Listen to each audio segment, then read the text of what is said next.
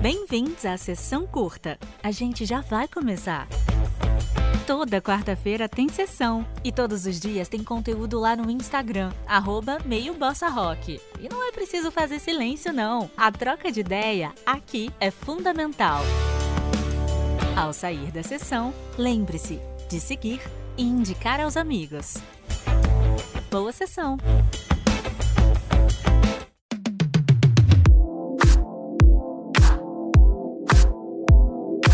Olá, personas! Hoje eu vou conversar com Paulo Leri... Paulo Leri... Paulo Leier... Calma, bora de novo. Paulo Leierer. Aham! O Paulo é roteirista e diretor. Já trabalhou em grandes produtoras como Bossa Nova, O2. Também já teve envolvido com conteúdos da Netflix, Canal Brasil, entre outros. Esse ano, ele foi finalista do concurso de roteiros do Frapa. Paulo, muito obrigada. Seja bem-vindo ao Sessão Curta. Estou muito feliz por você estar conversando aqui com a gente. Ah, que isso, Carol. Eu que agradeço. Repete, por favor, o seu sobrenome. Leierer. Leierer. É que é muito, é muito R para mim. Isso. Leierer. O Fish me chama de Leierer. Infinitamente, Tá. assim. Não, várias pessoas te chamaram de vários tipos, né? Daí eu falei assim, gente, qual que é o oficial? Esse não é oficial, esse é o que você fala para as pessoas, então. É, sim. A, a pronúncia correta eu também não sei direito, porque eu não falo alemão e tal, né? Ah, é alemão? É, eu queria ter pegado o nome do meu avô italiano, que é muito melhor, que é Menta. Aí seria Paulo Menta, seria muito mais legal. Ah, bonitinho. Ia ser legal também. Bom, primeiro eu quero entender, assim, de onde despertou, assim, essa sua vontade de fazer cinema, de estar nessa área. Como é que foi? Conta, assim, do início mesmo. Olha, é, não lembro tão bem, mas eu lembro que eu adorava fazer os trabalhos de escola no ensino médio, todos em vídeo. Tinha com uma filmadora VHS muito tosqueira, mas a gente amava fazer. E aí eu descobri que poderia ser um trabalho isso, que tipo, você poderia estudar para fazer isso profissionalmente, não para fazer os trabalhos de escola, mas para fazer vídeos, para se comunicar dessa forma. E aí eu comecei a me interessar e fiz faculdade. E você fez cinema, né? É, E aí, é, isso que você me falou um pouco de, de, de fazer seus vídeos, faça você mesmo e depois estudar para fazer isso. E tem um pouco da ligação também com o seu curta, um filme de baixo orçamento, né? Que tem um pouco dessa história de um totalmente. filme dentro do outro e Uhum. você tá ali despertando essas características meio cinematográficas nos seus personagens. Conta pra gente o que que significa, né? E qual foi a ideia de você fazer esse curta? Ah, não sei, eu, eu acho que no filme tentei passar um pouco isso de.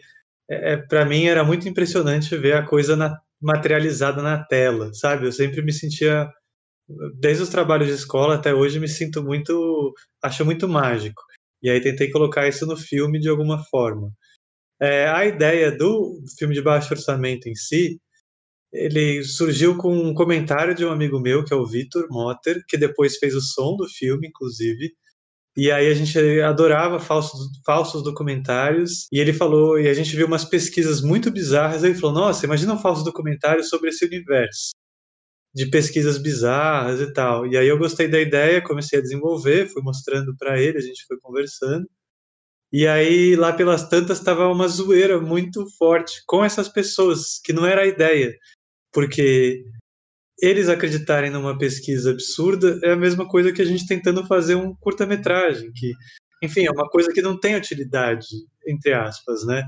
E aí a gente começou a costurar as duas coisas e trouxe esse lado um pouco mais de um humor que ri mais da gente do que do outro, que é o meu, que é um tipo de humor que eu mais go que eu gosto mais, assim, sabe? Aham. Isso que eu ia te perguntar, assim, você fez cinema, mas você também é, fez ou tem projetos desenvolvidos para TV e sempre com essa pegada um pouco de humor, né? Também para internet. Um pouco não, bastante de humor, né? Você gosta bastante. Totalmente.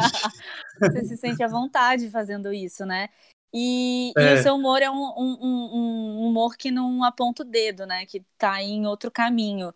Eu queria que você falasse um pouquinho sobre isso, porque a gente está num momento em que muitas pessoas dizem, né, que estão fazendo humor, mas rola discurso de ódio, rola também é, reforçar estereótipos, reforçar preconceitos, isso acontece muito. E na verdade, a minha visão não é essa, né? Não é isso que deveria acontecer. Me fala um pouquinho sobre a construção, então, desse humor, com, com, como que funciona tá. na, na, criação mesmo. Como é que você vê isso? Ótimo. É, eu acho que todo humor aponta um pouco o dedo. Só que aí você escolhe para onde apontar, sabe?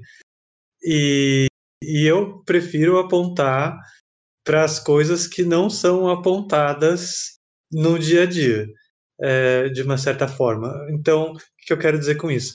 Que você pegar e fazer um humor, você ridicularizar alguém onde já é ridículo aquela uh, existência, ou você ridicularizar alguém porque a pessoa é diferente e, enfim, de, de um padrão ou tipo ou pensamento hegemônico e criticar só por ser diferente, eu acho muito tolo, não adiciona nada. Eu prefiro uhum. justamente apontar o humor, apontar o dedo, já que a gente falou em apontar o dedo, ou para mim mesmo e me autocriticar e conseguir enxergar essas coisas, ou apontar o dedo justamente para as coisas que são mais senso comum e são mais absurdas, porque o senso comum carrega um monte de absurdo.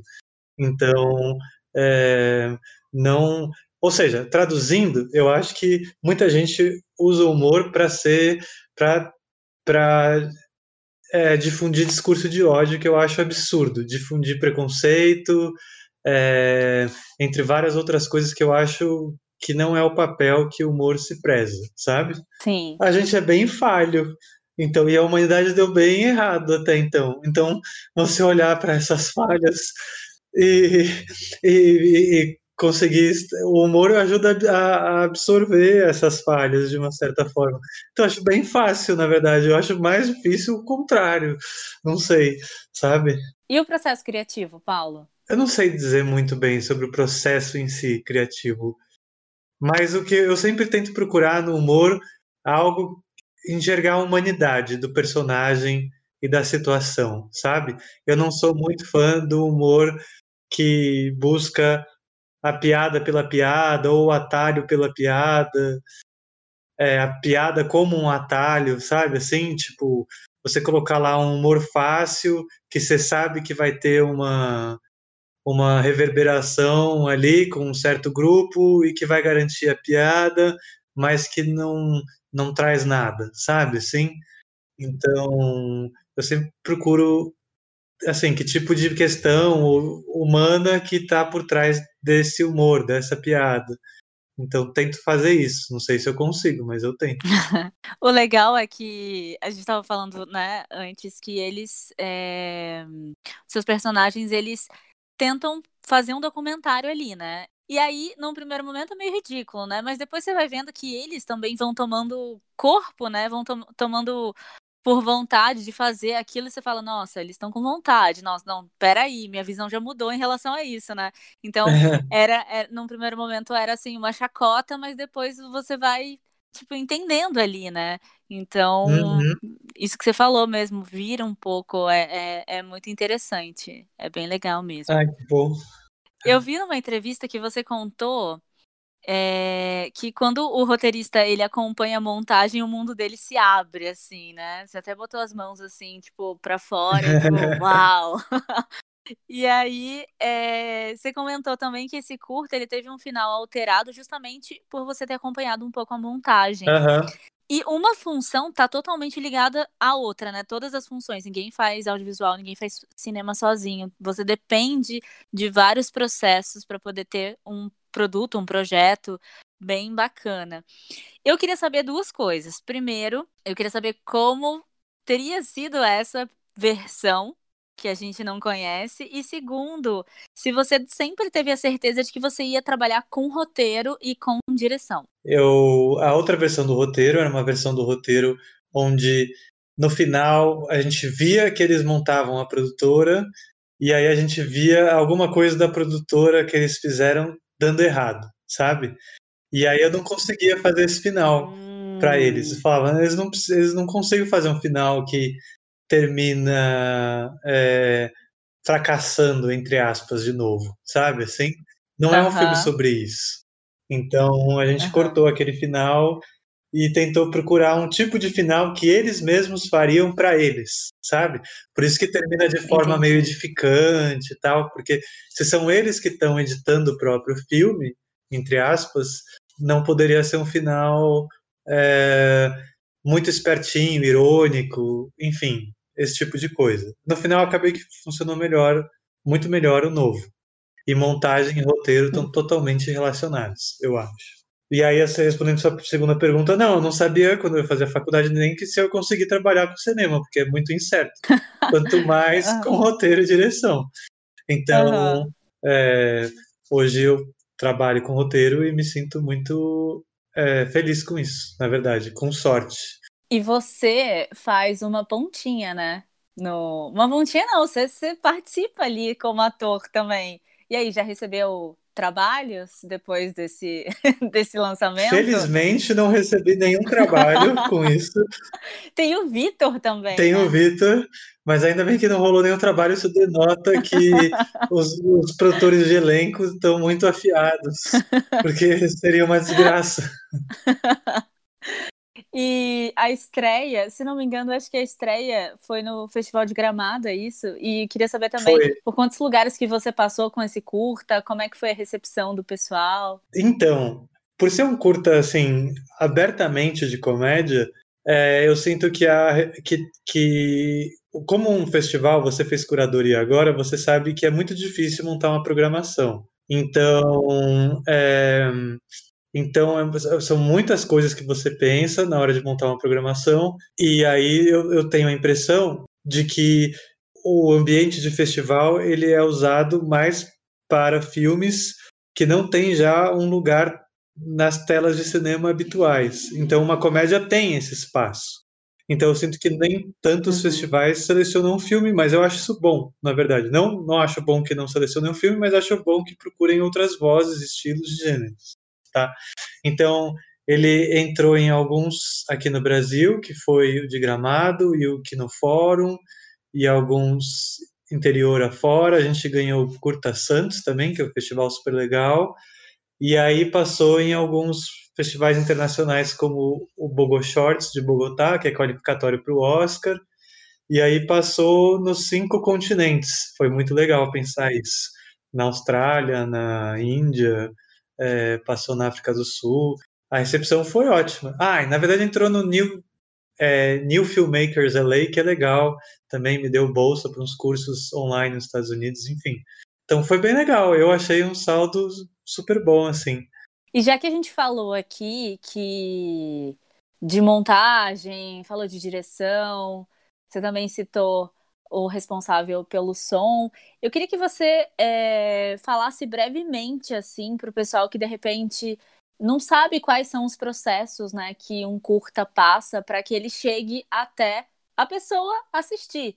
Tem muita gente envolvida, né, Paulo? São muitos profissionais que fazem que precisam estar harmonicamente juntos numa sinergia mágica para aquilo funcionar, né? Quantas pessoas trabalharam no seu curta?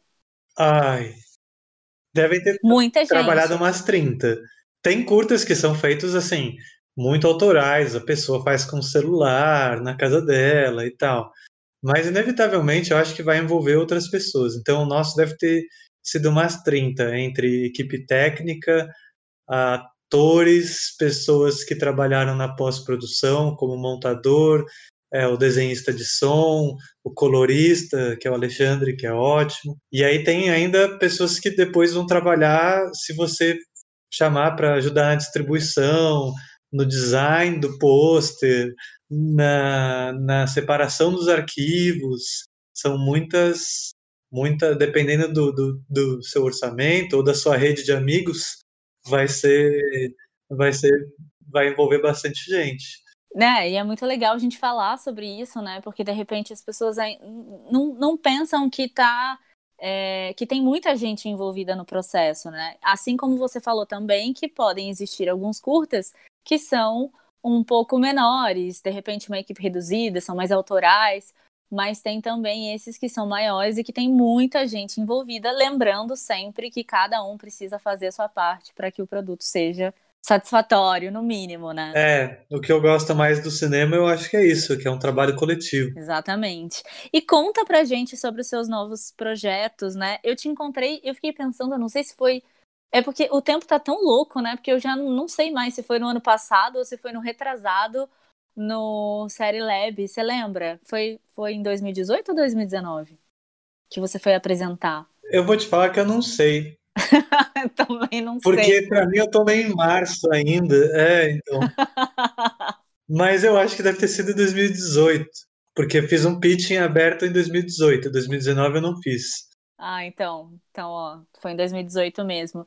E aí, quais são os seus novos projetos? Eu sei ah. que esse ano tá meio louco, né? Porque muitos projetos foram engavetados ou estão sendo. estão esperando, né, para que tudo isso aconteça, tudo isso acabe, vacina chegue. E aí? É.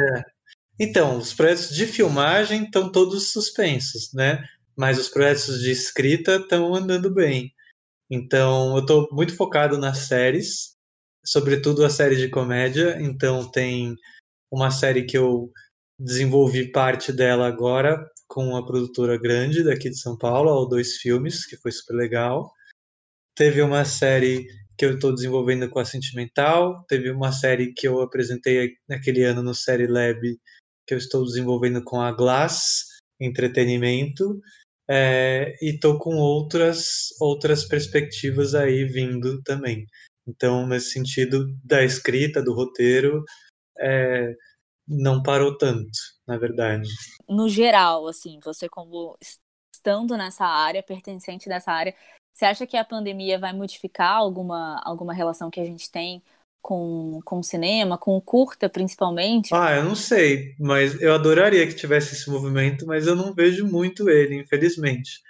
Eu vejo que o conteúdo não é tão valorizado assim, pessoalmente quando você vê nas janelas principais, que é, sei lá, o YouTube, o YouTube remunera de forma igual a pessoa que se preocupa em fazer um curta-metragem bem acabado e a pessoa que filma o gato dele lá, é, rolando na lata de lixo. É assim, não que não seja legal, eu adoro ver gato e cachorro no YouTube, uhum. sei lá o quê. Mas é, o YouTube tem essa cultura de de ah, tudo tem o mesmo peso, o mesmo valor, então é mais fácil fazer aquilo do que fazer um curto. Então, infelizmente, eu não vejo ainda nenhuma plataforma organizada em, uhum. é, na, em, em, fomentar de fato o curta-metragem. Vejo iniciativas muito pontuais, mas que não chegam ainda ao público, infelizmente. Tem o Porta-Curtas, que está há anos, mas quantas pessoas fora da área assistem o Porta-Curtas, sabe? Eu adoraria que fosse mais famoso, mais popular. Uhum enfim, mas eu, eu, eu, eu sou um pouco cético em relação a isso, infelizmente. E as pessoas realmente elas é, elas têm uma visão também assim de que o curta ele na verdade é uma porta de entrada para para a pessoa realizar um longa, né? Tipo ele não é tão valorizado assim pelas pessoas que não conhecem, né? Pelo grande público, pelo menos é, é a visão que eu tenho, assim. É, eu acho que tem a ver com isso. E o curta seria um formato muito bom, né, para o streaming pro, enfim, pro celular, para uhum. tempos mais curtos de você, de, enfim, de você conseguir ver as coisas, seria ótimo. Então, eu adoraria ver esse movimento. Vamos ver se isso acontece é. em alguma época, sei lá. Mas aqui você vai poder ajudar a fomentar isso. eu quero que você cite quatro realizadores, realizadoras, né, que, que você gosta, que você tem interesse, curiosidade, para a gente também poder pesquisar e saber um pouco mais, né? Pesquisar aí sobre o cinema de cada pessoa, os olhares de cada, de cada pessoa. Você consegue me citar quatro? Sim, quatro realizadores é, recentes que fazem curta-metragens e que são interessantíssimos. Então tem o Fábio Rodrigo, meu amigo, também participou do Gato Lab com a gente no, no Cinefest Gato Preto. Ele fez três curtas-metragens, é, Lúcida e o Cairo. Eu não vi o mais recente ainda, mas os dois anteriores são muito bons. Então fica aí é, já essa dica. Uma outra realizadora é a Rafaela Camelo, que também passou no, no Gato Preto, que fez um filme chamado O Mistério da Carne, que estreou em Sundance, que é um festival super importante. Então, também tem um olhar muito bom, muito legal. O Marco Antônio Pereira, que faz uns filmes, os filmes mais malucos que eu já vi na, na vida. E, e, fez também, eu já vi acho que três ou quatro curtas-metragens deles, dele, e são todos é, interessantíssimos. Então, recomendo. Tem o Teoria, para um Teoria sobre um Planeta Estranho e o Alma Bandida, especialmente, esses dois são muito bons. E para terminar, uh, um quarto, vou citar um outro amigo, então, que é o Pedro Jorge. E ele fez um filme chamado Navalha da Voa, Meu Pequeno Herói Não Sabe Voar. E também é bem. E, e entre outros curtas, O Diamante, enfim. E eu acho que ele conta histórias de uma forma muito eficaz nesse formato. Eu quero agradecer, Paulo. Muito obrigada por você ter conversado aqui comigo, ter falado um pouquinho sobre os seus projetos, sobre o seu trabalho. Obrigada, real. Eu que agradeço, Carol. É sempre bom conversar com você. E aí, gostou do episódio? Então manda uma mensagem para mim lá no arroba. Se quiser mandar diretamente para mim, é só ir lá no arroba Carolina Serra B. Eu vou adorar receber a sua mensagem. E claro, continue consumindo podcasts independentes. Se você quiser saber mais sobre tudo o que o Paulo e eu trocamos ideia aqui, eu vou colocar tintim por tintim tudo que ele deu como referência, todos os trabalhos dele e indicações dos colegas lá no nosso Instagram, arroba meio bossa rock. Combinado? Beijo! Até semana que vem. Ventura Produções.